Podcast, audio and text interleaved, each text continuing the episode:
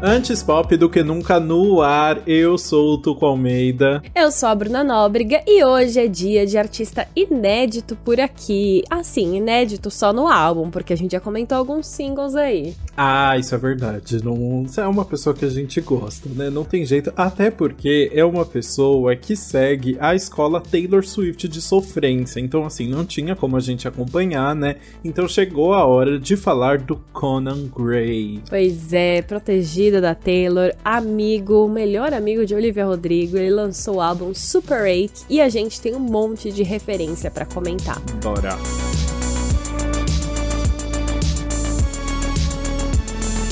Conan Lee Gray é um cantor americano de apenas 23 anos. Ele começou a ganhar popularidade fazendo vídeos para o YouTube a partir de 2013, quando ele tinha 15 anos de idade. O Conan gravava vlogs cozinhando, mostrando a rotina ali dele e da família no Texas e tal, e também fazia alguns vídeos cantando, uns covers. Só que a partir de 2017 ele passou a, a postar canções autorais mesmo, de forma completamente independente. Até que em 2018, ele assinou com a Republic Records, o selo da Universal, que tem contrato com quem? Taylor Swift, Ariana Grande, Julia Michaels, mais uma galera aí da indústria. Um CNPJ pesadíssimo, né? de muitos milhões. Pois é. E aí, no mesmo ano, o Conan lançou o EP Sunset Season e em 2020 veio o seu álbum de estreia chamado Kid Crow. O projeto estreou em quinto lugar na Billboard 200 e mostrou como ele tinha um potencial muito grande. E já que a gente tá falando o tempo inteiro dela, né? Quem também gostou do Kid Crow foi a Taylor Swift e chegou a divulgar o álbum no Instagram. E isso é muito grande, né? Porque o Conan fez questão de sempre falar em entrevistas sobre como a Taylor é uma grande inspiração para a música dele. Ele é muito fã dela, né? E eu acho que isso fica bem claro nas músicas também. Então ter ela divulgando, imagina, foi muito incrível. Sim, eu achei muito legal porque todas essas referências aí de Taylor Swift ficam muito aparentes nas músicas novas, né? E aí então falando de música nova, a partir de maio de 2021, ou seja, mais ou menos um ano atrás, o Conan começou a lançar as músicas do que se tornaria o seu novo álbum, que é o Super 8. E grande parte do projeto novo foi escrito durante os períodos de quarentena, né? Como a gente já tá acostumado a ver por aqui. E aí o Kandor falou que ficava compondo principalmente na cama e no chão da sala. Por isso, pode se preparar para músicas muito intensas. Eu tenho certeza que alguma ele compôs chorando no banheiro também. Ah, eu não tenho dúvida de que as composições passaram por esse banheiro, assim, em, todos os cômodos que dava para ficar em posição fetal, eu imagino que ele tenha composto no mínimo um pouquinho pelo nível aí que a gente tá vendo das músicas, né? Mas aí, então, porque as letras elas mostram muita chegada do Conan na vida adulta, né, em meio a um grande misto de emoções. Numa entrevista para Rolling Stone, ele falou: "Foi um álbum difícil e aterrorizante de escrever, mas acabou se tornando algo que parecia uma representação muito verdadeira de mim mesmo." Um pouco dramático, talvez, né? Talvez. Mas tudo bem. Na mesma entrevista, ele ainda falou que as letras falam sobre histórias de coração partido, amigos, saudade, tristeza e o luto sobre partes do seu passado que você ignorou por anos, que é muito sobre a família dele ali também. Nossa, sim, né? Que veio pesado ali. E o título, Super Ache, é um neologismo com a palavra ache, que significa dor ou sofrimento em inglês. O Conan definiu o, esse título da seguinte forma: Super Ache é algo que te machuca tanto que permanece com você por anos. É algo que só pode ser curado através de anos de luto dramático, autossabotagem, composição, choro com seus amigos. É uma super dor tá definido, né? Definido, super dor aí. E é, né? O álbum acaba abordando de forma bem direta a solidão e as dificuldades de crescer também sendo uma pessoa queer. E o Conan já falou que não gosta muito de usar rótulos, né? Mas ele com certeza faz parte da comunidade LGBTQIA+, aí. Sim, ele já reclamou muito dessa ideia das pessoas ficarem tentando definir se ele é gay, se ele é bi, não sei o que lá, sobre gêneros. Inclusive, num tweet de 2018, ele tava revoltado revoltado e falou: se rótulos sobre sexualidade, gênero, crenças e todas essas coisas são úteis para você, eu sou a favor. Use para você. Mas no segundo em que você começa a tentar enfiar todos os outros em uma caixa simples e fácil de entender, eu fico bravo pare. Ele tava muito puto. Pois é. Com isso dito, vamos falar sobre quem tá por trás do projeto novo. E assim, eu vou dizer que é figurinha repetida, completa álbum Nossa. sim, tá? Porque hoje a gente vai falar de alguns nomes que foram muito comentados por aqui e nomes que, quando você pensa, fazem todo sentido pra estar tá nesse álbum. É um grande multiverso esse álbum, né? assim, a gente encontra todo mundo. A produção executiva do álbum é assinada pelo Dan Negro, o cara que fez o Sour inteiro junto com a Olivia Rodrigo. O Dan também assina a produção e tá acreditado na composição de quase todas as faixas. Foi um grande protagonista, igualzinho no Sour, basicamente, né? Exato, foi muito assim. Ele tá em tudo ali. Eu acho que pode ser um dos grandes responsáveis. E aí você ouve e você consegue achar semelhanças muito claras entre esse álbum e o Sour, né, da Olivia Rodrigo. Sim, sim. E aí na produção das músicas, o Dan colaborou muito também com o Circuit, Circuit, Circuit, enfim. Circuit. Ah, fica aí tipo a pronúncia. é circuito com Orkut. é isso. O canadense que tá acreditado em Electra Heart, da Marina, Is The Diamonds, e no Starboy, do The Weeknd, que a gente já comentou, enfim, aqui. E aí, além do Circuit, Circuit, eu nunca vou conseguir aprender a falar. A gente tem também o Ryan Linville, que já tocou na banda da Olivia Rodrigo e também gravou alguns instrumentos do Sour. Eu tô falando, o Conan Gray tá, tipo, só pegando as pessoas da Olivia ali, fazendo, só desviando o nome. Ah, amizade, né? A amizade é assim, a gente divi vai dividindo tudo, vai divi e é isso. É isso, até colaboradores, né? Eu amo. Falando um pouquinho de composição, o Conan assina a composição de todas as faixas, e o Dan aparece em quase todas ali, como a gente comentou. O Circuit aparece na música Disaster, mas a gente tem outro nome muito conhecido aqui desse podcast. Quem? Adivinha? Aquela pessoa que sabe escrever uma sofrência, sabe pegar seus sentimentos e transformar na coisa, enfim, na coisa palpável de uma música que não mais ninguém consegue, que é Julia Michaels. Ela foi tema do nosso quinto episódio de podcast, né? Enfim, a gente também já falou é, dela na composição de outras músicas e ela colaborou na composição de três canções do álbum: People Watching, Disaster e The Exit. E eu, putz, eu não quero dar spoiler, mas muito significativa essas três músicas que ela colaborou aí, tá? Só vou falar isso e daqui a pouco a gente chega lá. Mas, ou seja, a gente tá em família por aqui. Exatamente, né? Julia Michaels, a maior terapeuta do, dos cantores, né?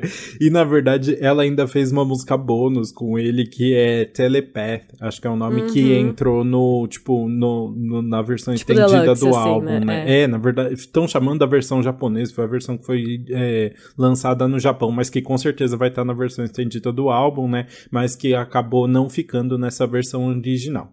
Mas enfim, depois de essa introdução aqui longuíssima, com vários name droppings, vamos pro nosso faixa a faixa ver como é que tudo isso se desenrolou.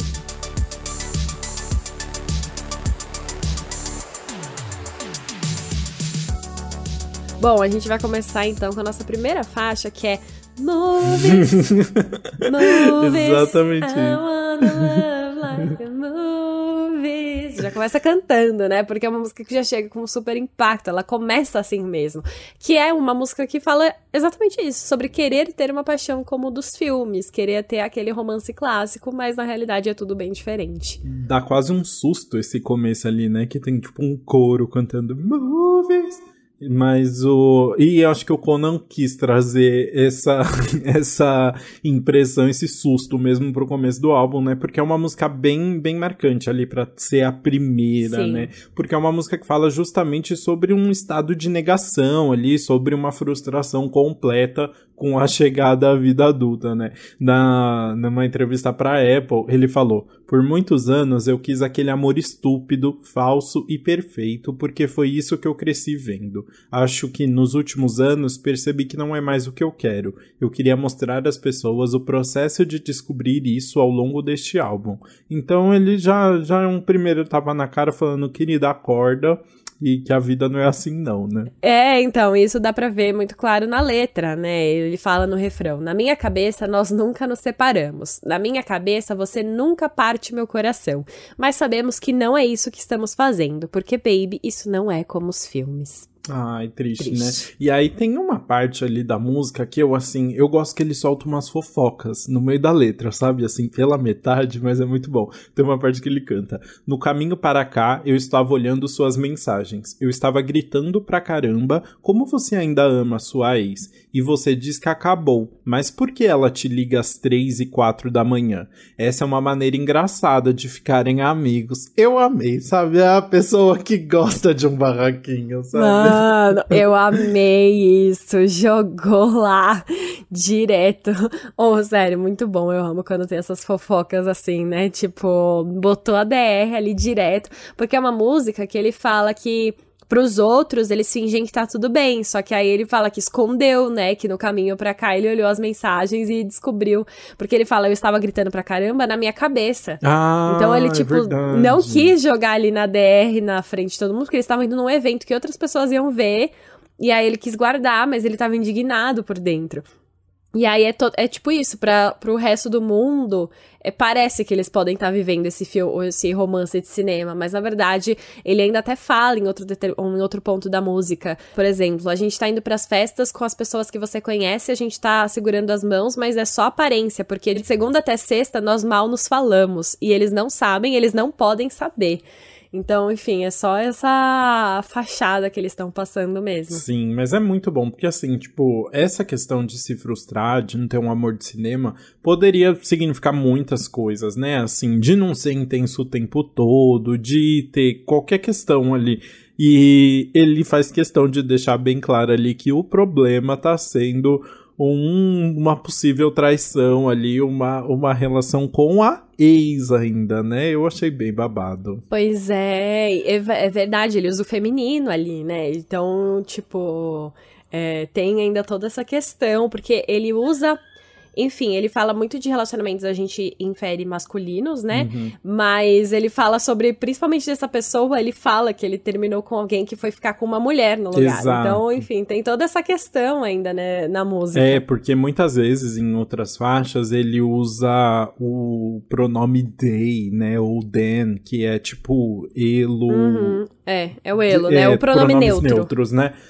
E aí, mas nesse caso, e isso aparece em outras faixas que a gente vai comentar aqui, ele faz questão de deixar claro que, que é uma que a, é a ex-namorada da pessoa, né? Mas enfim, vamos continuar a fofoca então. Deixa. antes parte. de você mudar, hum. uma coisa, só um comentário totalmente aleatório que eu queria fazer sobre essa música. Hum. Porque ela começa logo no movies, movies. E aí eu já, eu, na hora eu relacionei com I dig your cinema, do Hairstyles. Ah! que ele começa a falar. Cinema, cinema, esse é movies, movies. Gente, eu achei eu uma relação assim próxima, considerando como o modo como os dois falam, né? Apesar de ter uma relação diferente aí na música e o tema é, de, enfim, de falar cinema, filmes e tudo mais, na hora me lembrou muito. Nossa, que bom que você trouxe isso, porque eu realmente senti uma, uma vibe hairstyles nessa música. Acho que tem uma, um, umas batidinhas um pouco mais vintage ali, né? Esse movies é algo meio meio anos 80 também, né? Quando gritam assim. É, mas eu não tinha encontrado a relação. E você pegou na alma que eles. Peguei. Homens do audiovisual, né? Que gostam de um é audiovisual. muito bom, muito bom. Mas enfim, agora vamos então, de fato, seguir a fofoca aqui para nossa segunda faixa, que é People Watching, que é uma das músicas, né? Que ele trabalhou com a Julia Michaels e que é muito honesta e verdadeira aí, né? Exato. People people watching seria algo tipo gente vendo, né? Da frase, ei, tem gente vendo, para com uhum. isso, né? Cuidado, tem gente vendo. E foi o segundo single do álbum lançado lá em julho de 2021. E basicamente, então, nessa música, o filme lá de movies já acabou, mas o Conan ainda tá doido por um romance, né? Ele fica falando sobre ver todo mundo ao redor estar apaixonado ali e ele não tem nenhum crush em vista, tá só observando, né? Exato, né? Ele, enfim, quer muito, mas ele até fala na letra: algum dia eu estarei me apaixonando sem cautela, mas por enquanto eu sou apenas gente vendo. ele fica, né, se colocando nesse lugar de estar tá assistindo ao filme que ele queria estar protagonizando. Exato, continua meio que na mesma temática, né? E é muito legal porque, assim, a Julia Michael, então, teve um, um papel muito importante aqui de conseguir extrair elementos mais pessoais do, do Conan Gray. Numa entrevista pro Genius, o Conan contou que ele chegou no estúdio, tava a Julia Michaels e o Dan Negro, e ele falou que queria fazer uma música mais feliz, um negócio mais animadinho, assim, para dar uma mudada no clima. E a Julia Michaels ficou tipo, não, você não quer, não, eu tô sentindo que você não quer. e ele falou. Ela é eu quero, tipo, parece que rolou insistência, sabe? Tipo, eu quero. Ela, não, eu tô sentindo que não. E aí, do nada, ele se abriu e começou a falar dessa questão de, tipo, sentir que todos os amigos, todo mundo tá ao redor dele tava ali, se apaixonando, sendo feliz, e ele tava se vendo sozinho ali. E ela sentiu, ela falou, eu senti que isso ia vir. Olha que loucura. Ah, Julia Michaels é a terapeuta dos famosos, né? A gente já tá, com certeza, isso ela não tem é... como. Mas, enfim, o Aí depois disso, depois que ele decidiu, conseguiu escrever essa música, o Conan contou pra Apple Music que People Watching foi um ponto realmente crucial para fazer o Super Rake. A verdade é que eu escrevi esse álbum em uma época em que não estava apaixonado. Eu tinha muitos poucos interesses românticos e sinto que durante toda a minha vida fui um observador da vida, mas não um participante. Então, é isso, né? Ele tá é uma coisa que é meio gatilho da vida dele. Ele realmente se colocou nesse lugar de desabafo, de ter se sentindo um. É, se sentir um observador da vida e não o protagonista. Sim, bem bonitinho, né? É engraçado porque, assim, para uma pessoa que tem tantas músicas sobre relacionamento, engraçado a pessoa falar que nunca, né, se apaixonou dessa forma, né? uhum. né? Mas enfim, fica aí o mistério. Pois é. Mas é muito legal, porque quer dizer que ele realmente é um compositor que consegue criar de outra, a partir de outras inspirações, sabe? É, mas o, eu acho que vem um pouco da vibe. Você viu a entrevista da Manu no, no podcast? Ela fala sobre isso, assim, como ela também nos primeiros álbuns, no primeiro e no segundo álbum, qualquer coisa se tornava, tipo, ob, objeto para uma música, assim. Ela, o menino que ela ia dançar na festa de 15 anos da amiga, que ela nem conhecia, já, tipo, ganhou uma música porque ela ficava apaixonada. E ela falou isso da Olivia Rodrigo também, né? Tipo assim, quando você é adolescente, uhum. qualquer mini sentimento ali se torna se torna motivo para uma música, né? E acho que é o caso dele também, né? Eu acho que sim, não, total. Enfim, e aí ele é tão observador da vida que ele também não tá só inventando da história, né? Ele tá contando uma história real aí. Nos primeiros versos ele tá descrevendo um casal que ele de fato via na aula de filosofia metafísica da UCLA, Universidade da Califórnia de Los Angeles. Enfim, ele até canta ali. Isso não foi engraçado, mas ela riu tanto que quase chorou. Eles estão contando meses em que estão juntos, quase 49. E eu, é, é muito bom, né? Que ele não fala assim, ah, quase 4 anos, quase 49 meses. Exato. Ele está exatamente. tirando sarro de como ela agiu nas férias. Ela usa um anel, mas eles dizem às pessoas que não estão noivos. Eles se conheceram na aula de filosofia metafísica. Ele diz a seus amigos: Eu gosto dela porque ela é muito mais inteligente do que eu. Eles estão conversando sobre os seus futuros até as quatro quatro da manhã. Ah lá, ele contou toda a historinha do casal que ele via ali na aula. É muito bom. Eu achei maravilhoso isso. E tem a repetição do 4 da manhã, que ele já tinha falado em movies. Ele adora uns horários da madrugada, né? Ele sempre Mano, joga um 2 da manhã, 3 da manhã. A, da manhã. a Taylor tem essa também, né? O 2 e 3 ah. da manhã da Taylor é muito ah. frequente ali. Mas eu tava vendo, eu tava meu, eu li sobre isso, que é tipo, os horários da madrugada normalmente são horários que você consegue demonstrar mais vulnerabilidade. É o momento em que você tá sendo completamente honesto ali sobre os seus sentimentos e tem toda essa, enfim, essa parte sobre conversar de madrugada ou ter sentimentos de, de, madrugada que provam que eles são muito reais. Eu acho que essa é a vibe que eles querem passar aí. Gente, eu tô chocado. Pra mim é só o horário que eu tô dormindo mesmo. Se você é, mandar mensagem três horas da eu manhã, não vou responder. mil beijos. Nunca verei. Ontem eu dormi no cinema 11 da noite. Fazer o quê? É isso. Ai, que dó, tá difícil. Mas é, os cantores, né, eles têm essa profundidade da madrugada que a gente nunca vai entender direito. Muito bom. Falando em profundidade, vamos para a terceira faixa, então, que é Disaster. O Connor explicou numa entrevista para Apple Music também o que, que ele pensou quando ele escreveu essa faixa. Ele falou: queria que a música soasse como pensar demais, como se você estivesse correndo por todos esses momentos da sua vida com uma pessoa e tentando decifrar se ela gosta ou não de você e se você deve se abrir com os seus sentimentos para ela. E aí, basicamente, a faixa é isso, é essa aceleração, essa loucura, né, assim, dele meio ansioso sem saber o que fazer, e a produção é, acompanha muito isso, porque tem uma bateria mais acelerada de fundo, por cima, assim, ficam sintetizadores também, são vários elementos ali que realmente te deixa sem ar junto com a faixa, né? Exato, é a primeira, é a música que você para e fala, eita, o que que tá acontecendo aqui? Porque as outras uhum. duas a gente vai pra uma vibe muito mais lentinha, né, Movies tem uma vibe mais etérea, né, com Zé, People Sim. Watching é uma. É um pop, mas um pouco jogando pra balada ali, né? People Watching, que ele tá desabafando. E a gente chega em Disaster e, mano, dá uma levantada no astral, né? É muito diferente. Mas é muito gostoso também quando ele chega no refrão e você é, consegue entender essa agonia dele de tipo, será que eu falo o que eu tô sentindo? Porque se eu falar, pode ser um desastre, pode dar tudo errado, pode ir não sei o quê. Mas se eu falar também, e se ele me corresponder e eu ficar sem ninguém, né? A letra diz: Isso pode ser um desastre. Há tantos fatores, tipo, e se você surtar e então perdemos tudo em um capítulo crítico, onde eu digo eu te amo e você não diz nada depois.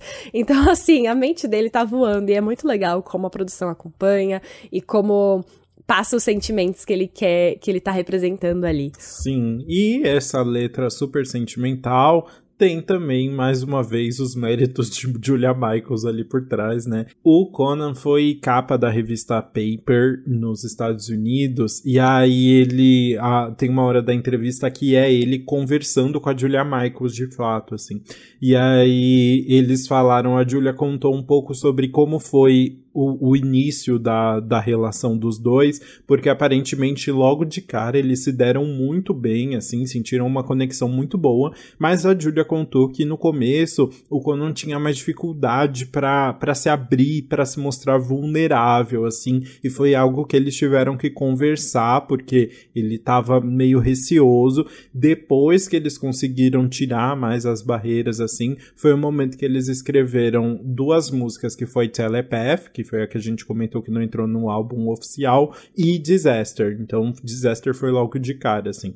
Então, foi esse, esse momento inicial, assim, do encontro deles. Bonitinho, né? Sim, muito fofo. Muito legal ver que deu certo, né? Porque aí eles fizeram isso, depois continuaram, e as músicas, os resultados ficam muito legais. Exatamente. E aí, falando nessa amizade linda que se formou, vamos para a próxima faixa que é Best Friend, Best Friend. uma grande exaltação dos, me dos melhores amigos ali do Conan, né? Uma, uma carta aberta de amor, né? Total, e é uma música bem honesta, né? Ele tá, enfim, falando sobre é, com palavrões, ele fala: Esse é meu melhor amigo, essa é a minha mão direita. E eu não vou falar palavrão porque às vezes não precisa. Mas ele fala: Esse é o meu vômito no banheiro, mas ainda o amo. É tipo, ele tá ajudando nos altos e baixos. É, ele pode contar em todos os momentos, mas também vai ajudar a pessoa se ela estiver vomitando no banheiro, né? É, enfim, é muito divertido como ele faz essa essa brincadeira no refrão, mas eu gosto mais de como ele conta a história nos versos. Você falou do palavrão e é engraçado porque assim, tem poucas músicas explícitas no álbum, né? Poucas músicas com palavrão no álbum. E ele gasta essa, tipo, ele Ele gasta ele fala, tudo que ele podia exato, de palavrão, ele gasta ele nessa. Ele fala tanto palavrão nessa música e é engraçado porque é isso, é ele só falando dos amigos ali dessa forma, tipo, exaltando muito. E é muito fofo porque ele explicou pra Apple por que que ele decidiu fazer essa essa uma música tão específica, né, sobre a relação com os amigos. Ele, ele falou: Como nunca estive em um relacionamento romântico, realmente vejo meus amigos como o aspecto mais importante de toda a minha vida. Parecia algo que eu tinha que dizer no álbum, ou então teria sido uma descrição imprecisa de como minha vida tem sido nos últimos anos. Então eu achei bonitinho porque mais pra frente ele começa a falar sobre a relação difícil com a família, ele já tá falando sobre a relação difícil em relacionamentos românticos, né? Então os amigos é, é o pilar que deu certo ali, né? Que tá Exato. realmente ele tá só exaltando, é a música que ele tá realmente feliz ali, né? Acho que é a única, uh, né? Sim, e assim, pensando, eu não não acompanho de perto a vida pessoal do Conan Gray. O máximo que eu sei é realmente a amizade com a Olivia. Então eu relacionei muito essa música com a Olivia Rodrigo, né? Eu ficava imaginando, será que essa parte é pra ela? Porque o começo, olha só como já começa. Lembra quando você terminou com o seu ex? Nossa, finalmente, é, eu tô feliz que você finalmente superou ele. Porque apenas levou uma, cerca de 100 milhões de mensagens. Nossa, aquele cara ou aquela é, na verdade, ele fala bitch, né? Então acho que talvez seja mulher. É. Aquela mulher era muito narcisista. Então, enfim, talvez não se, essa parte não seja pra ela, mas é, Olivia terminar com o ex e finalmente superar, eu fico, hum, será que é pra ela?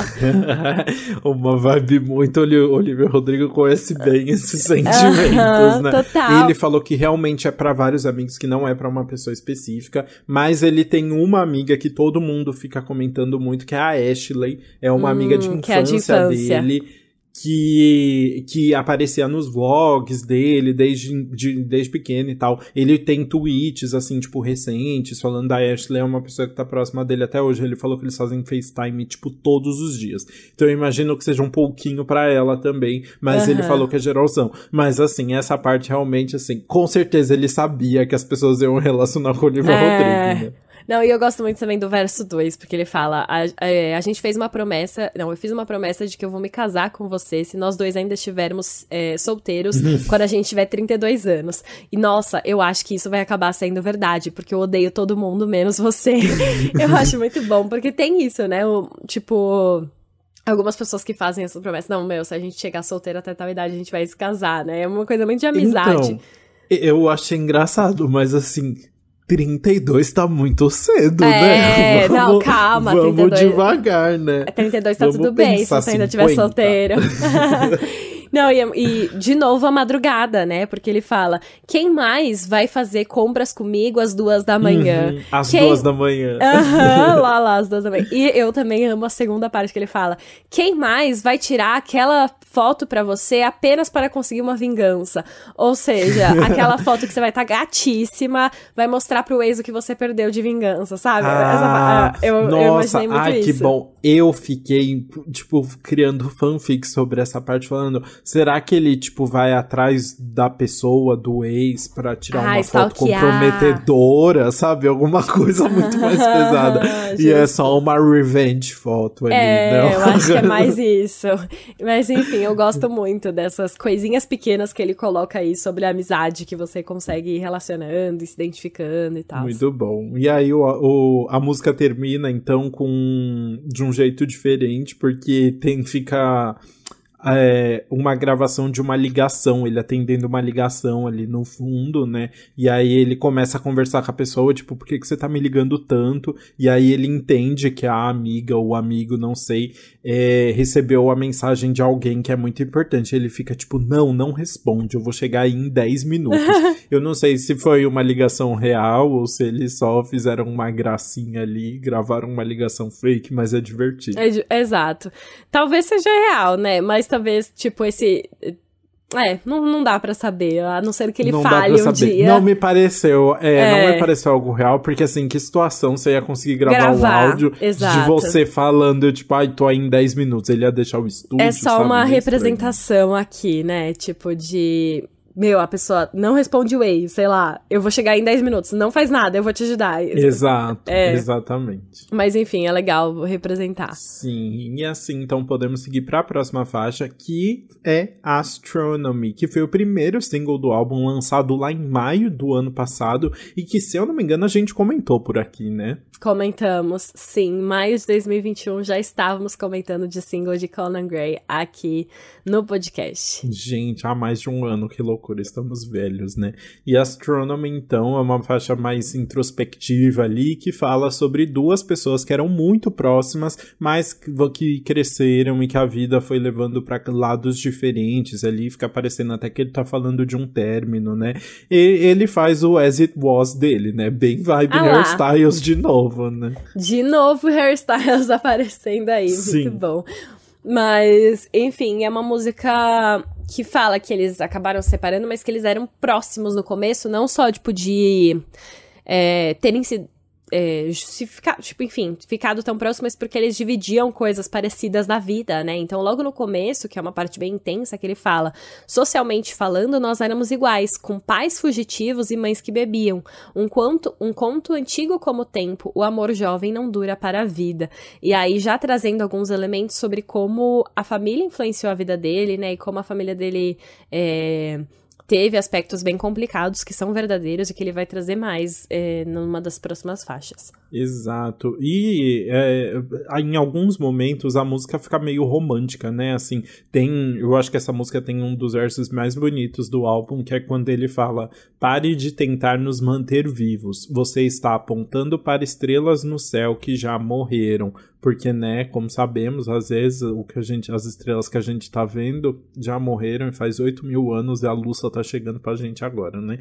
Então, assim, profundo, assim como as estrelas morreram, o sentimento que tinha ali morreram também, né? Bem bonitinho. Sim, e olha só, é muito fofo também, porque essa música continua com uma mensagem, na verdade, de amizade, porque apesar dela ser meio romântica, o Conan contou que escreveu pensando na melhor amiga de infância dele, a Ashley, enfim, que já falamos, apareceu em vários vlogs e tudo mais mais. Mas esse medo deles se separarem não é verdade, porque eles continuam super próximos na vida real. Então é meio que um medo irracional dele aí, que falou na frente enquanto ele tava escrevendo. Tipo, e se, gente, se eu perder ela? É, como a gente falou, é, a amizade é tudo que ele tem, já que ele nunca teve um relacionamento amoroso, a família faz falta e tudo mais. Então é muito importante. Ele tem real medo de perder os amigos, né? E aí essa música reflete isso. Sim, sentimentos assim na mesa durante o álbum de Conan Gray.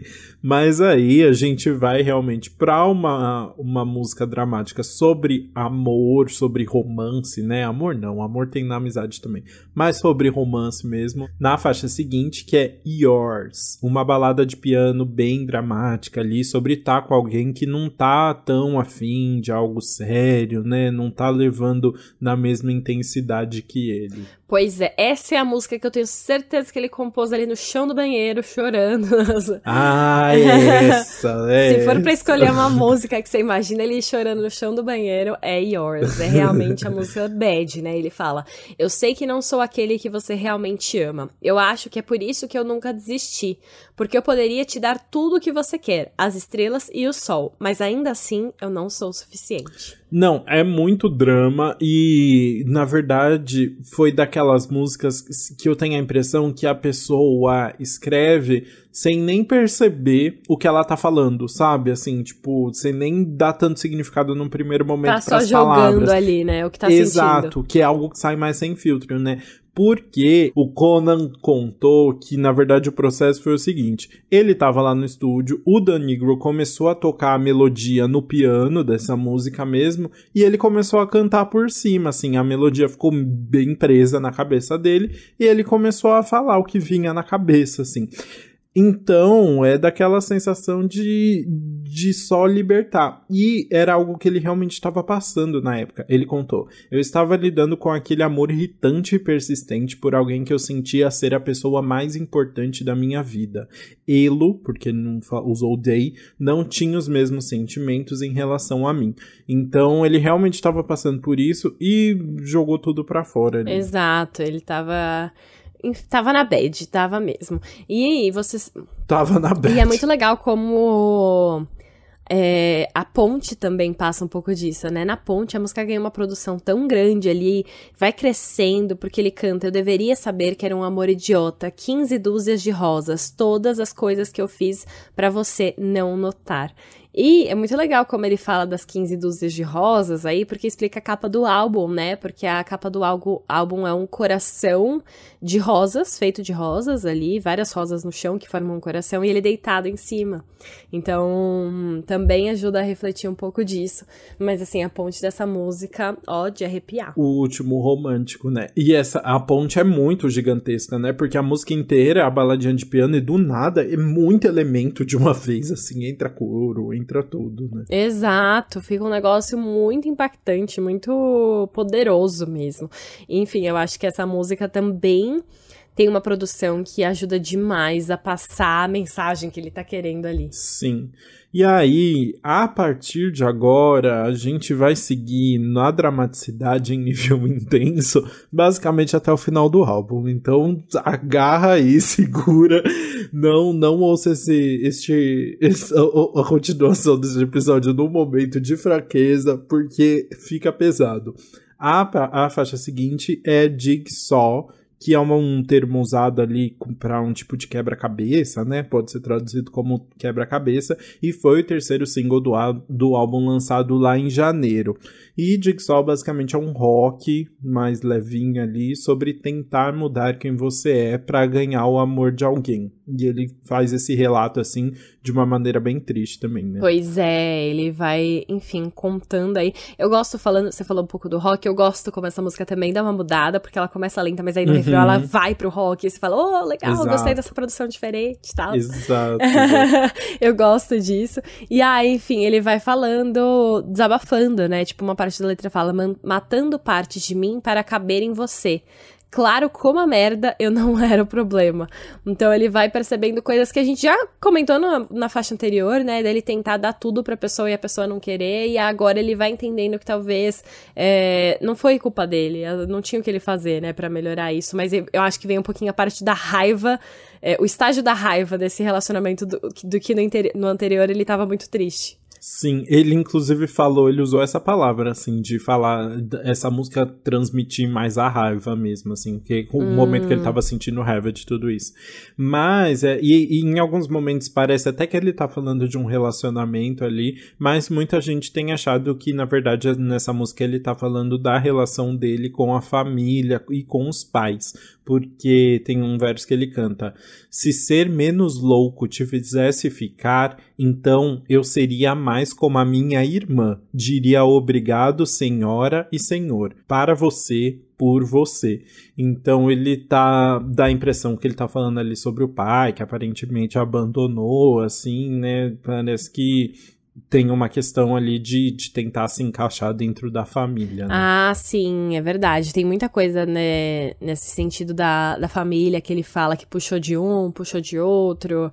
E, enfim, talvez tenha, enfim, não seja só para uma pessoa, né? Tipo, uma pessoa específica romântica, já que ele nem teve esse romance. Talvez seja muito dele ter tentado se encaixar na família, ter. É, sei lá, ele pensado que talvez podia fazer algo diferente pro pai ficar, ou pra mãe não beber, como ele contava, né? Então, acho que tem muito isso também. É porque me parece assim que foi algo que estava presente na infância dele, principalmente por causa, por causa das próximas faixas, mas acabou meio que se tornando um traço de personalidade dele, assim, sabe? Ser essa pessoa que tenta agradar todo mundo. Inclusive, num comunicado que saiu para a imprensa sobre quando essa faixa foi lançada, ele falou: Eu estava tão acostumado a tentar agradar a todos que, quando se tratava de amor, comecei a fazer o mesmo. No final de tudo isso, acabei me olhando no espelho e mal reconhecendo do meu reflexo rearranjado e retorcido.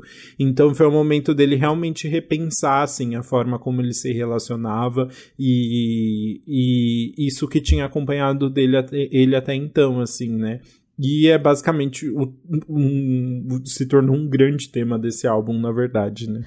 Sim, exato. E olha só que coisa interessante. A gente falou que essa música foi muito pro rock, mas na verdade, inicialmente, ela era uma música completamente acústica.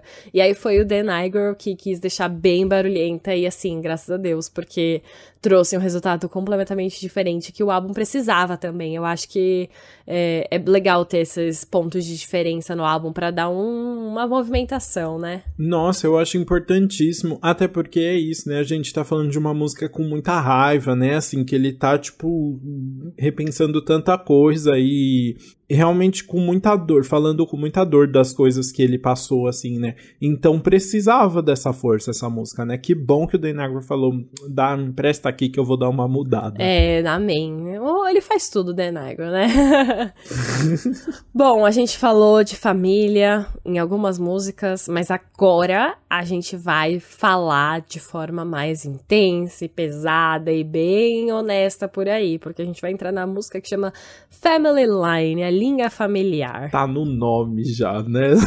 Tá no nome.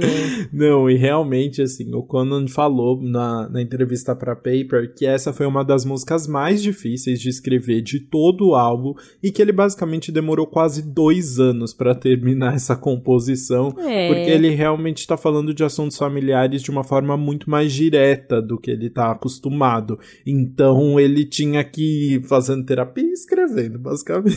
Né? Importante. É, pra Apple Music, ele falou: Trata-se de ver gerações de pessoas feridas passarem sua dor para seus filhos, então seus filhos passarem para os seus filhos. Na minha infância, eu senti que me disseram que acabaria vivendo essa vida muito específica e que não teria um futuro brilhante por causa do meu passado. Family Line sou eu dizendo: bem, isso realmente não importa, eu posso ser o que eu quiser. Eu estava com tanto medo de lançar, essa foi a razão pela qual eu precisava colocá-la para fora. E eu imagino, né, depois de tanto tempo tentando escrever, dá um medo, né? Será que eu lanço é tão pessoal para ele, mas legal ele ter criado essa coragem aí. Sim, e ele é muito transparente, assim, eu acho isso muito bonito. Nas entrevistas ele até fala, eu não lembro se foi se foi para Rolling Stone, que ele chegou a comentar assim: poxa, é um tema que eu ainda sinto muito receio, assim, é muito complicado de falar para mim. E é por isso que eu preciso falar, sabe? Tipo, ele realmente se expõe e mostra a vulnerabilidade dele, uhum. assim. É, é algo que não tá tratado, não é uma ferida tratada, assim, né? Uma ferida que já tá cicatrizada, mas ele decidiu falar sobre isso, assim, porque realmente parece que é uma. Foi, foram muitas situações traumáticas que ele viveu ali na infância, né? Logo no no, primeiro verso da música já tem uma, uma facada, assim, né? Algo muito tenso que ele fala: Meu pai nunca falou muito, ele só dava uma volta no quarteirão até que toda a raiva tomou conta dele. Então ele bateu. Minha mãe nunca chorou muito, ela levou socos, mas nunca lutou, até que ela disse: Estou saindo e vou levar as crianças. Então só aqui a gente entende essa, essa dificuldade, essa estrutura familiar ali que basicamente marcou muito ele, né? Exato, nossa, meu, esse primeiro verso é, é facada, é ele realmente contando a história de vida dele aí, e você fala, nossa, que legal, os, os traumas afetaram ele, mas que legal ele ter essa resposta de mostrar, não, eu não vou seguir esse futuro que foi implantado para mim desde o começo, eu vou mudar tudo e eu vou mostrar que eu vou mudar, sabe? Exatamente, tem essa essa força, assim, né? Essa resiliência. Total. E assim, continua pra gente ver que ele tem a resiliência, mas também tem muitos traumas, né? Uma coisa que ele canta na música é: Como você pôde machucar uma criança? Eu não posso esquecer, eu não posso te perdoar, porque agora estou com medo de que todos que eu amo me deixem. Enfim, talvez ele também tenha sofrido esse abuso físico da, do pai. E talvez isso também seja o motivo de que até hoje ele nunca teve nenhum relacionamento amoroso, né? Que ele, é, eles até têm medo de começar, porque olha o exemplo que ele teve na vida. Ah, mas aí você tá dando muitos spoilers da, fa da faixa seguinte, que vai tratar realmente sobre isso, que é Summer Child, uma balada sobre é, uma criança inocente que fica tentando agradar as pessoas e não consegue se abrir sobre as suas cicatrizes ali e assumir que as coisas não estão indo bem, né? É, uma, basicamente uma música sobre Conan Gray criança, né? pois é, a criança de verão aí, né? E ele, putz, muito bom que eu dei spoiler. Mas ele, ele fala justamente isso, né? A letra é, logo no começo ele fala: Você cobre seus braços com suas mangas, mesmo no calor de 40 graus. Seu pai era terrivelmente mal. Então tem um abuso físico aí, né? Sim, tem. Ele deixa bem claro isso aqui, né? E é muito legal porque eu não conheci esse termo Summer Child, mas ele é muito usado na literatura em inglês para falar de uma criança pura, ingênua, inocente, né? Mas aqui hum. o Conan não usa essa conotação, porque na verdade ele tá falando de uma criança que tenta manter essa ingenuidade, tenta manter a leveza, mas que as coisas não estão tudo bem. E ele não tá, tudo, ele não tá bem. Tanto é que tem, no, tem uma parte ali no refrão que ele, que ele canta, né? Ó oh, criança de verão, que é a Summer Child. Você não tem que agir como se tudo que você sente é leve. Você não ama o sol de verdade ele te deixa selvagem. Você está mentindo, criança de verão. Então, assim, é a Summer Child que nem gosta do, ver do sol de verdade, né? Não é uma criança fica de verão, fingindo. porque essa criança não está bem. Mas ele fica ali fingindo pra, pra tentar manter um ambiente melhor, assim, né? É muito. É, é uma uma letra muito difícil no fundo, assim, né? Muito dura. Me lembrou aquela música da, da Billie Eilish sobre que a gente comentou aqui sobre, tipo, a criança, que a, a menina que muda, sabe? Uhum. O anjo que, que, que se perde, assim, achei pesado. Nossa, total. E mostra que, assim, ele tem que ficar fingindo, mas ele tem muitos traumas ali, né? E ele falou pra Apple Music: uhum. Summer Child sou eu reconhecendo o fato de que todos nós temos a tendência de criar versões de nós mesmos que achamos mais fáceis para as pessoas digerirem. Mas muitas vezes é apenas algo que inventamos em nossas cabeças e todos são perfeitamente amáveis do jeito que são fofo, né? Ai, assim, eu tô com vontade de abraçar o Conan Gray. Também, mas vamos falar um pouquinho sobre a produção, porque é uma música um pouco cansativa, eu sinto. Tipo, é uma música que vem com essa densidade emocional muito pesada e ele canta de uma forma que é muito leve, talvez. Não sei, eu acho que para mim não, não, sinto tão forte, sabe, esse desabafo. O modo como ele fala. Eu. Putz, agora eu cheguei numa outra conclusão aqui enquanto eu falo. Porque a música é, é parece tipo, a produção dela é, parece que é ele justamente tentando suavizar a versão dele mesmo para as pessoas digerirem. Putz.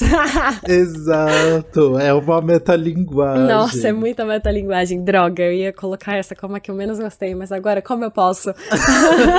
Acabou de adorar, né? Não, mas tudo bem, é o que você sentiu, né? Mas pra mim faz muito faz. sentido, assim. Eu gostei bastante. Não, faz muito sentido, droga. Porque, inclusive, porque é exatamente isso, assim, quando você você ouve, mas é legal que você trouxe. Quando eu ouvi da primeira vez, eu fiquei com a impressão até que ele estava falando de uma, de uma infância boa, porque ele fala de lembrar que a, que a cor favorita da criança é o verde, porque lembra do verão, quando ele ficou correndo na rua com os. Ai, como que é o nome? O negócio que solta água na rua que tem nos Estados Unidos, os tipo sprinklers. Ah, é. sei. Ele mescla, assim, dá, dá a entender que é uma música fofa, né? Mas aí, na verdade, tem essa virada, assim, quando ele mostra. Na verdade, ele tá desde o começo falando sobre os hematomas e tal, né? Mas ao mesmo tempo, eu acho que a crítica fica mais clara ali, essa, essa cicatriz fica mais clara quando ele fala que essa criança nem gosta do sol, né? Esse sol, na verdade, faz mal para ela, assim, e ela tá tentando ficar ali. Enfim, eu acho muito bonitinho, assim, eu gostei bastante dessa música. Ah, justo, tudo bem, vai. Eu entendi melhor ela agora, depois da nossa discussão. Bora então para uma música um pouco mais óbvia, eu diria, que é a décima faixa, Footnote, em que Conan vai falar sobre ser rejeitado de uma pessoa ali que ele estava vendo e se sentir como uma nota de rodapé na vida da pessoa. Pois é, e olha só que interessante, Conan disse que essa é a música favorita dele do álbum. E eu acho que eu entendo, porque é, é uma música também bem honesta e que você sente a intensidade conforme ele tá cantando, né? Eu acho que também é uma daquelas músicas que tá junto com o Yours ali de cantar sentada no banheiro. É, mas eu acho que a diferença é que Footnote faz isso sem ficar é, trazendo tanto drama, assim, né? Sendo tão dramática, assim. Ela é uma música que mostra essa tristeza é meio que contando uma história, assim, um, uma, uma separaçãozinha ali, mas não é tão, não é tão intenso, né? Ele mesmo falou, ele defendeu, né, falando que era a música favorita dele, que ele contou. Não é uma música sobre o grande desgosto dramático e os gritos e as portas batendo e o choro. É sobre as consequências. Quando seu ex acabar escrevendo a história de sua vida, você será apenas uma pequena nota de rodapé na parte inferior de uma página, porque não é uma pessoa que ele se relacionou muito, né? Ele fala tipo, ah, eu falei que gostava de você e você falou que tinha outra pessoa, assim, né? Então, não, ele é só uma nota de rodapé. E só isso, tipo, só é, ser tão pouco, significar tão pouco na vida de uma pessoa já é o drama suficiente. Ele não precisou de uma uhum. grande briga para isso. Né? Não precisa. Exato. É, isso é... Mas eu acho que isso é muito legal, sabia? Tipo passar toda essa emoção de uma forma nessa metáfora de ser a nota de rodapé, porque você fica. Você, uhum. Só de você falar isso, você já sente o impacto, né? Você já fica, putz, que bad. Sim, e justifica um pouco o que a gente tinha falado, assim, de ele fica falando muito que nunca teve um grande relacionamento amoroso, né? Que nunca teve um grande relacionamento. Mas, na verdade, ele sentiu coisas, ele tava muito afim da pessoa, ele queria relacionamentos reais, assim, né? Mais profundos. Mas as pessoas não quiseram, né? Infelizmente não rolou, assim. Então, é, ele tem sentiu as coisas, conseguiu escrever um álbum inteiro sobre amor ali, né? Mas infelizmente para outra pessoa talvez ele tenha sido uma nota de rodapé, né? Faz parte. Faz parte. E ele, enfim, a letra ele canta, né? No começo ele fala: "Então eu vou parar de ser pretensioso e detestar nossa amizade. Você me ensinou uma lição, que o amor não é precioso, não é como os romances, nada a ver com orgulho e preconceito. Eu amo."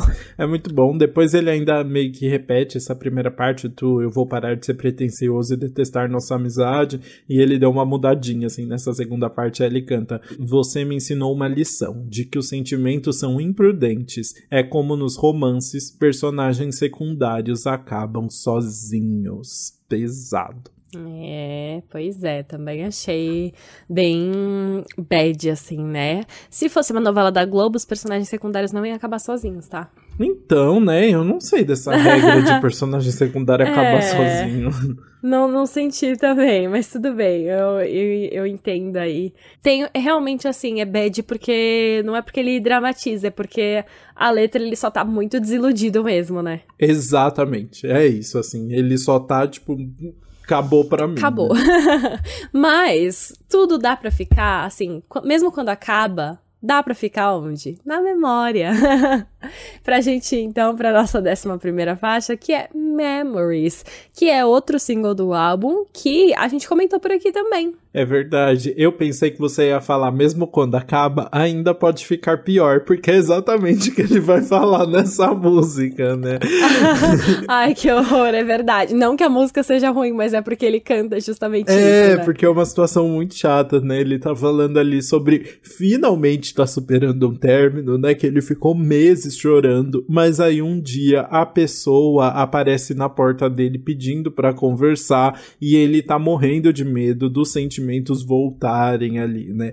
E é interessante porque a inspiração dessa música é muito específica. Ele falou que queria dar uma subvertida, assim, mudar o contexto, é, uma resposta as frases que ele ouvia muito em comédia romântica que ele via na vida toda, assim, uhum. assim, que é aquelas aquele clichê da pessoa falar: "Espero que você fique em minhas memórias para sempre. Eu te amo, nunca me deixe", sabe assim, essa questão do eterno assim que os filmes rep é, repetem tanto, né? E uhum. aí ele uhum. falou: "Não, na verdade, tipo, eu só quero que isso suma, sabe? Que eu nunca mais quero lembrar disso aqui, na verdade, né? Sim, ele até fala na letra, né? Eu quero te colocar no passado porque estou traumatizado. Você não vai me deixar fazer isso porque esta noite você está todo bêbado na minha cozinha, enrolado em posição fetal, muito ocupado bancando a vítima para estar me ouvindo quando eu digo gostaria que você ficasse em minhas memórias. Eu amo esse refrão. Nossa, eu amo como tudo se encaixa. Gente, não, é muito bom. Muito ocupado bancando a vítima pra estar me ouvindo. É muito bom, né? Ai, coitado, ele tá querendo, né? I wish that you could stay in my memories, stay in my memories. Mas a pessoa não quer. Mas e eu gosto Gente, muito ele quando ele, tenta. tipo. Quando ele começa aquela parte que, tipo, ele tá cantando a baladinha e aí ele dá uma acelerada falando. Cause you're a junk in my kitchen, curtain the fat busy Nossa, playing the sim, sim, é muito bom, é muito bom. E aí, você pegou no cerne ali do que eu fiquei pensando. Gente, a Olivia Rodrigo poderia cantar essa música facilmente, porque tem muito, é, porque é uma, é o, é o draminha, mas é um draminha irônico, né? Ai, É. você tá bêbado na minha cozinha, em posição fetal, se fazendo de vítima. Tipo, é muito irônico, Aham. na verdade, tudo. E eu achei muito Olivia Rodrigo. Nossa, assim, mas você sabe que durante todo esse álbum eu ouvi músicas que eu falava, putz, eu acho que essa música poderia ser da Olivia também. E eu acho que, claro, os dois estão passando por muito- coisas muito parecidas da vida. Eles são melhores amigos até porque eles se identificam aí com as relações e estão super próximos. E também tem a produção do The Nigro, né? Quando eu comecei a ver tudo produzido pelo The Nigro, eu falei, ah, então, cabe tudo na voz da Olivia aí no meio. Nossa, várias Exatamente. músicas. Até movies, quando ele fala, ou toda vez que ele, enfim, brinca, faz essas brincadeiras de letra e tá revoltado com amor, eu falei, ih, essa aí, os dois podiam estar fazendo dueto aí. Exato, exato. Eu senti muito nessa por isso, assim, tipo, ele não é tanto da ironia, eu acho as letras da Olivia mais irônicas, né? Mas essa daqui é o auge. Uhum. É o auge. Eu achei maravilhosa. Total. Mas enfim, agora vamos chegar na saída, né? A saída, A The saída. Exit, a última faixa do álbum. KKKKK, né? Ele. Tudo Ele faz o, a brincadeirinha dele. Inclusive, ele explicou, mas não é só porque a faixa se chama The Exit, que é a última música do álbum, não, tá? O Conan explicou que ele quis colocar essa faixa por último porque resume muito a ideia do álbum, de que ele tem a impressão que tá todo mundo seguindo em frente, mas ele ainda tá parado, em frente à saída, remoendo os sentimentos, sem conseguir se livrar de fato, né? Assim, sair de fato. Ele tá ali parado na saída ainda, né? Exatamente, ele tá ali é, preso naquele lugar, né? E olha só, Exato. Foi a última música que ele escreveu com a Julia Michaels. E olha a história, quando ela tinha só mais 30 minutos antes de voltar pra casa, assim. Ele, ela precisava ir embora, ele precisava escrever. E aí foi a catarse Ele, e a reconciliação ele com tava a ali ideia. na- Ah, ele, ele tava ali na saída, parado na frente da saída da Julia Marcos querendo ir embora e ele. ele, não, você não compor. vai embora, eu quero aqui. A gente vai terminar de escrever. E aí ele disse que foi a catarse e reconciliação com a ideia de se abrir tanto com ela. Ah, é muito bonitinho, né? E aí, basicamente, então, a música fica falando sobre ele ainda ter sentimentos por alguém ali que já tá em outro relacionamento sério, né? Que já seguiu em frente, mas que ele ainda não, não conseguiu superar. Pois é, e aí ele até fala, né, na letra: Eu estava me mudando para o seu apartamento quando você conheceu alguém. Ela é da sua cidade natal. Você odeia a costa leste, é onde você mora agora. E olha só, o ela aparecendo de novo, que específico. De novo desse relacionamento. Tipo, que ele tá Exato. mantendo o gênero neutro, neutro, neutro, até falar que, o, que essa pessoa desistiu dele pra ir pra ela. Pra ela. E ele ainda fala que é tipo a cópia dele, assim, né? É E que é, que é. Mas também que tá levando a pessoa a fazer coisas que, tipo, ela não gostava, tipo, se mudar pra Costa Leste, né? Exato. Ai, que ódio. Aqueles que já compram briga. Comprou muito. Bom. Ai, mas sim, é, você fica na bad por ele. Exato. E assim, então, terminamos o nosso faixa-faixa sobre Conan Gray e nós podemos ir para o nosso veredito. Bora.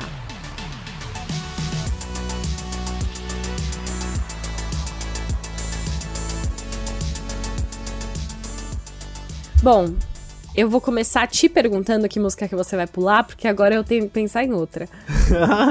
Ai, a minha polêmica, sabia? E eu acho, eu acho, inclusive, que eu vou me arrepender no futuro. Então, assim, tem validade de 12 segundos. Até o final do episódio eh, eh, vale a minha resposta, depois não vale mais. Tá bom. que é Best Friend. Ai. Ah, Ah, não acho que você vai se arrepender. É, assim, eu acho. eu, muito bom. Eu acho a produção fofa. Eu gosto. Tem uma carinha meio folk, assim, uma baladinha gostosa. Eu gosto da produção. Mas a letra, eu acho tão bobinha. é, é bonitinha, assim. Ele tá se declarando pros amigos, mas acho que precisava de uma música inteira para isso, não. Assim, é uma música que fica bem nisso, assim, ele se declarando pros amigos. E, e não tem nada mais profundo do que isso, não tem nada que chama muita atenção. É uma música que passa rápido, porque é, tem até uma estrutura menor, assim, repete bastante e não realmente não. Ah, tem, tem tantas músicas com sacadas mais interessantes, né? Essa acaba. Uhum. É engraçado, porque é isso, né? É a única música mais felizinha do álbum, uma música que não tá falando é. de algo triste ali, né? Mas é algo que ele precisa explorar melhor ali. Uhum. Não, eu concordo com você. Tipo, antes de eu achar que eu ia pular Summer Child, eu até pensei em pular Best Friend, porque eu falei, putz, é isso, né? Ele tá falando dos amigos, mas eu não acho que ele encontrou a maneira certa de fazer isso. Exato. Eu acho que dava para ir por um outro lado. Eu gosto da letra, eu gosto dos versos dele espe especificar algumas coisas, mas eu acho que ainda tinha que seguir por um outro caminho ali. Dito isso, eu descobri outra música que eu vou pular, que é Jigsaw. Ah, é... sério? É, eu vou pular. Sabe por quê? Ela é uma música que para mim passou tão batida que eu não consigo nem lembrar dela agora. é, e, mas eu lembro que quando eu ouvi pela primeira vez, ela, eu também considerei ela para pular. E olha só, é o terceiro single do álbum. A gente já comentou de vários singles do Conan Gray aqui no podcast, né? Astronomy foi um single muito bom. Memories. A gente já ouviu outras vezes outros singles. Mas, cara, Dig só foi um single tão ruim que a gente nem sabe qual era. Então, assim, acho que a música poderia ter dava para ter mais potencial aí. Eu acho que ela para mim passou um pouco batido fica um pouco confuso do será que ele tá falando dos pais? Será que ele tá falando de um amor romântico?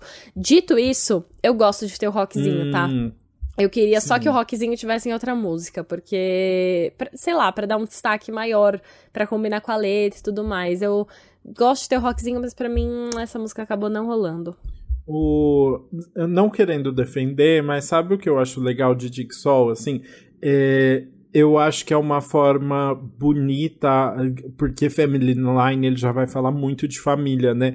Mas eu acho que são duas letras tão diferentes, tratando de uma mesma situação, assim, tratando de um, né, de um mesmo background ali, uma mesma memória que ele tem, que eu achei isso muito interessante, assim, como ele conseguiu explorar dois lados dessa infância difícil, dessa relação com a família, de formas completamente diferentes, assim, gosto muito disso. Mas eu respeito sua opinião e eu já vou emendar aqui na minha música favorita, tá.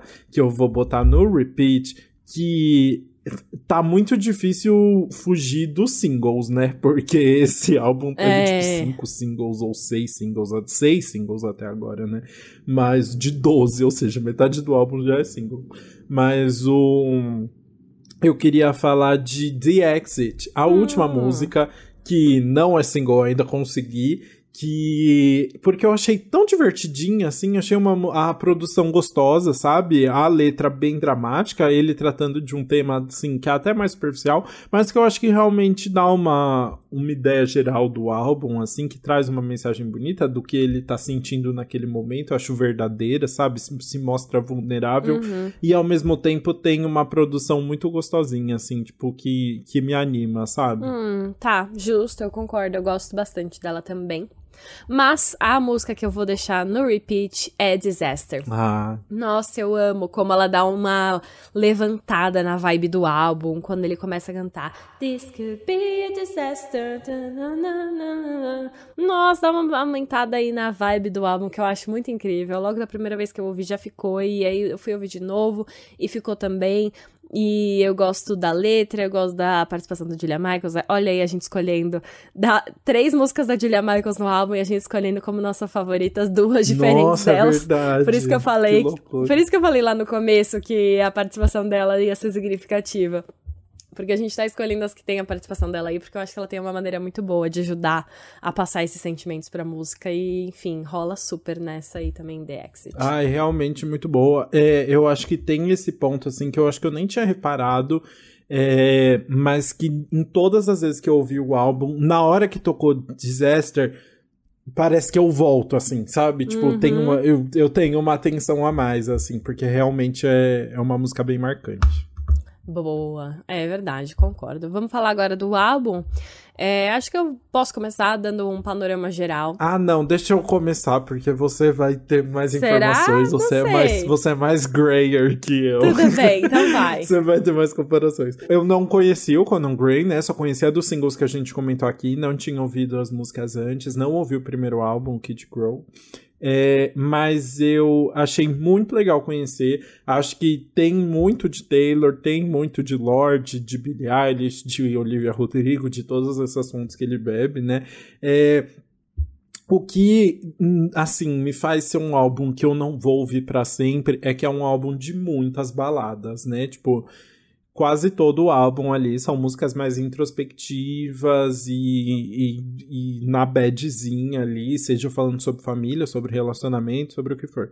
É, isso não, não me chama tanta atenção, assim. Eu gosto quando ele vai pra um pop mais animado, quando ele consegue fazer outras coisas, assim. Não que as baladas sejam ruins, é só porque eu acho que fica um pouco repetitivo, sabe? Acho que tem. fica bastante. uh, é, muito tempo na, na mesma cadência, assim, as músicas.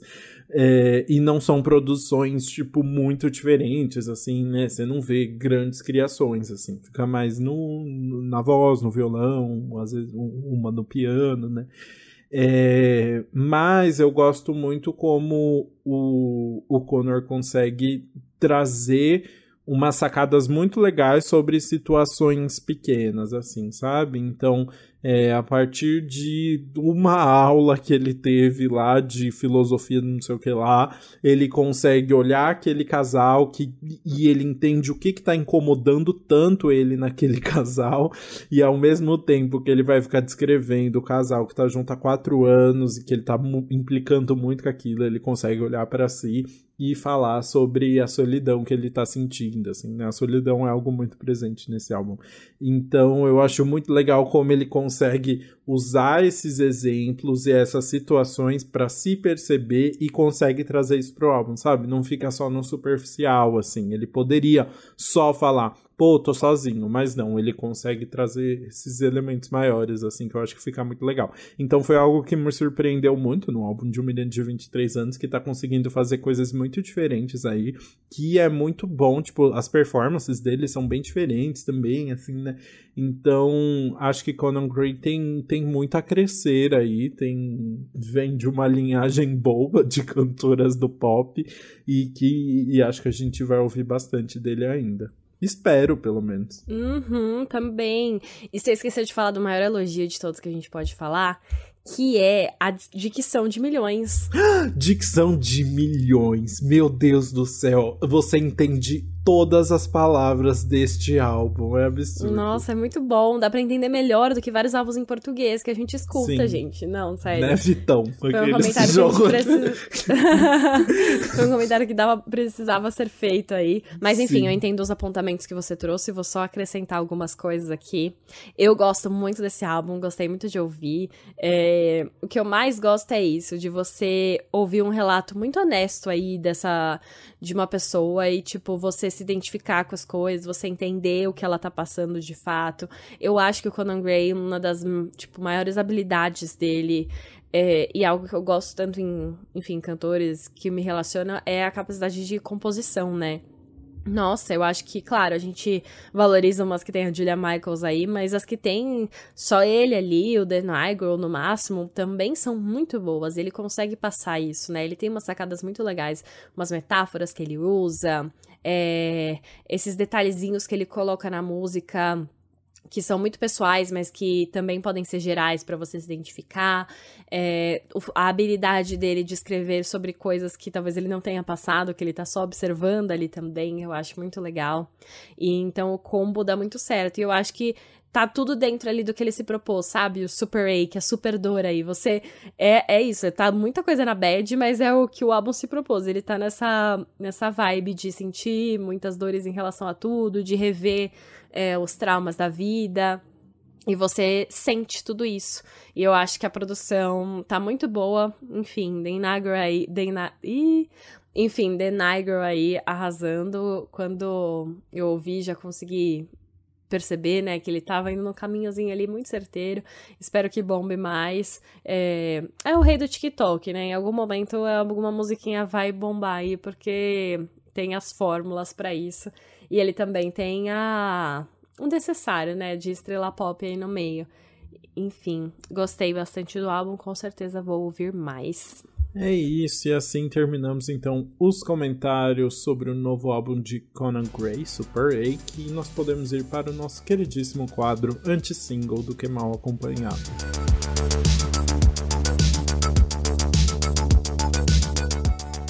E vamos começar falando do retorno dela, a maior de todas, Beyoncé's Back, Bay is Back, como ela mesma fala na música, com Break My Soul, que será aí o primeiro single do Renaissance, o próximo projeto dela, super misterioso, que ninguém sabe o que acontecerá.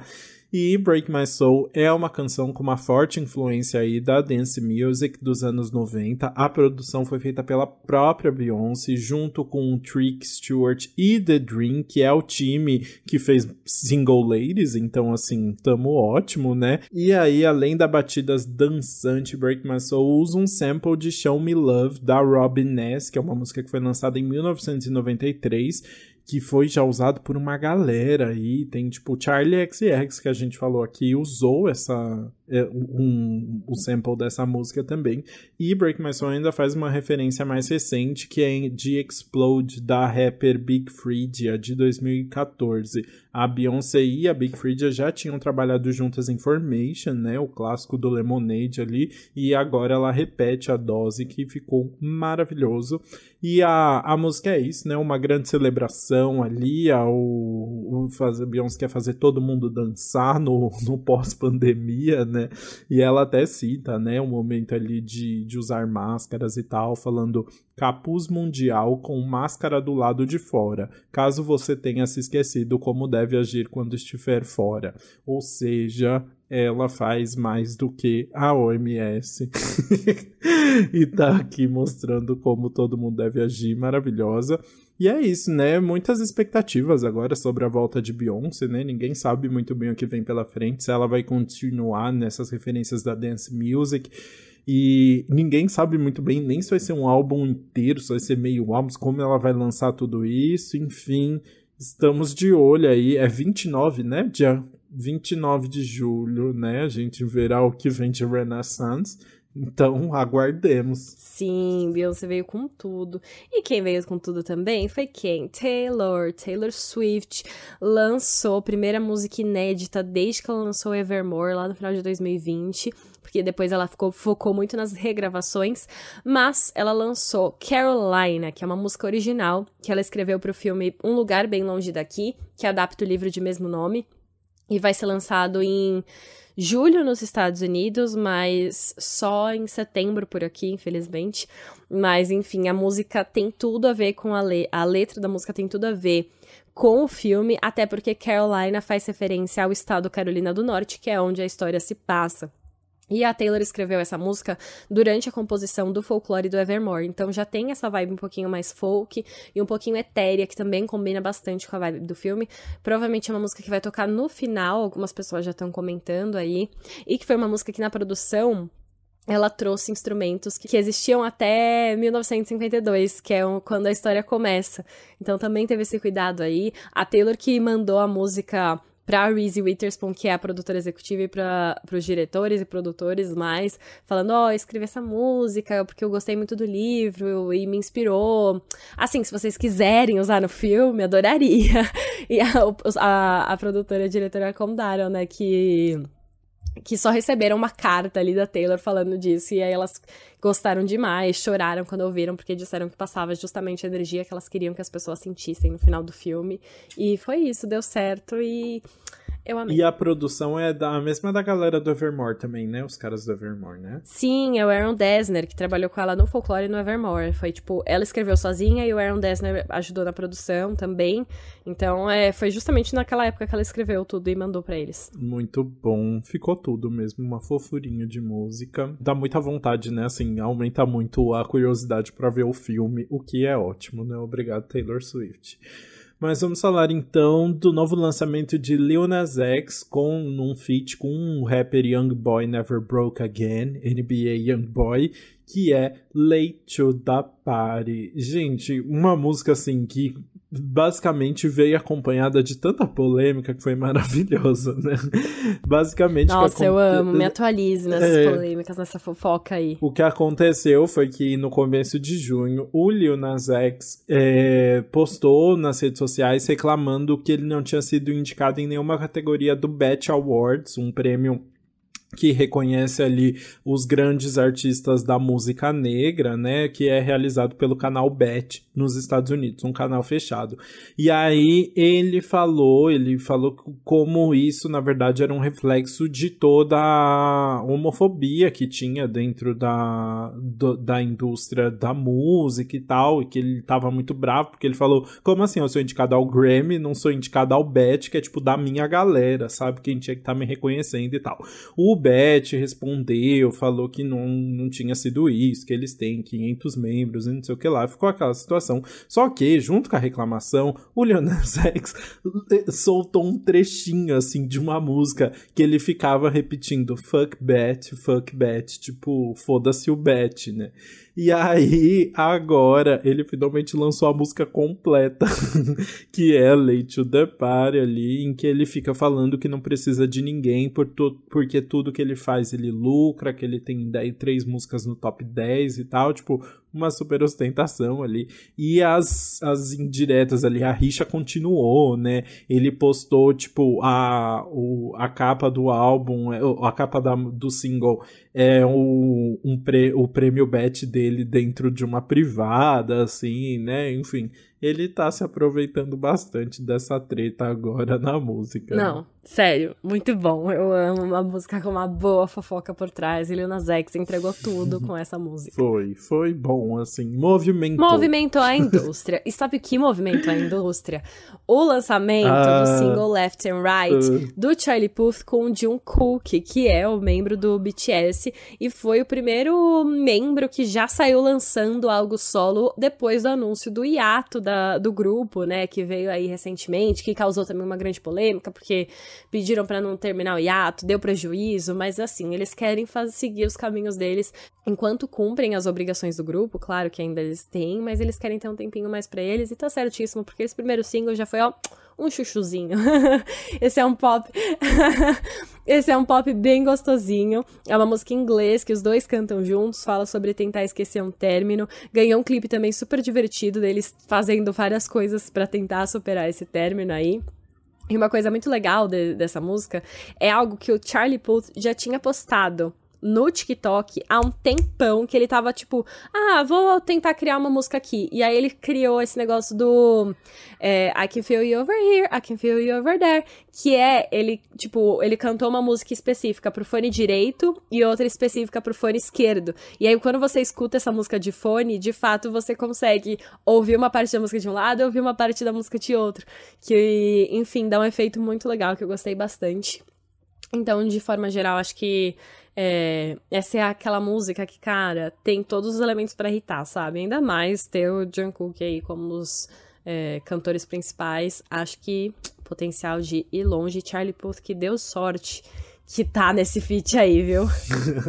pois é, né? Estamos nos lançamentos de verão do Hemisfério Norte agora, né? Então tá todo mundo querendo conquistar o, o hit do verão. Né? Exatamente. Né? Quem será que vai ser esse? Veremos, veremos. Ainda temos mais um pouquinho de verão e ainda teremos muitos antes pop do que nunca pela frente. Muito obrigado para quem ouviu o episódio até aqui. Diga lá nas nossas redes sociais o que, que você achou do episódio e do álbum do Conan Gray, o Super, Super É, nossas redes sociais são arroba antes pop do que nunca no Instagram e no TikTok e antes pop podcast no Twitter. Manda DM, comenta, enfim encontra a gente. Não esquece de compartilhar o episódio nos stories também, se você gostou, mandar para algum amigo que possa gostar, enfim, bora compartilhar essa palavra do Conan Gray e do Antes Pop do que nunca. E é isso, espero que vocês tenham gostado. A gente se vê na próxima terça-feira. Até lá. Beijos. Beijos.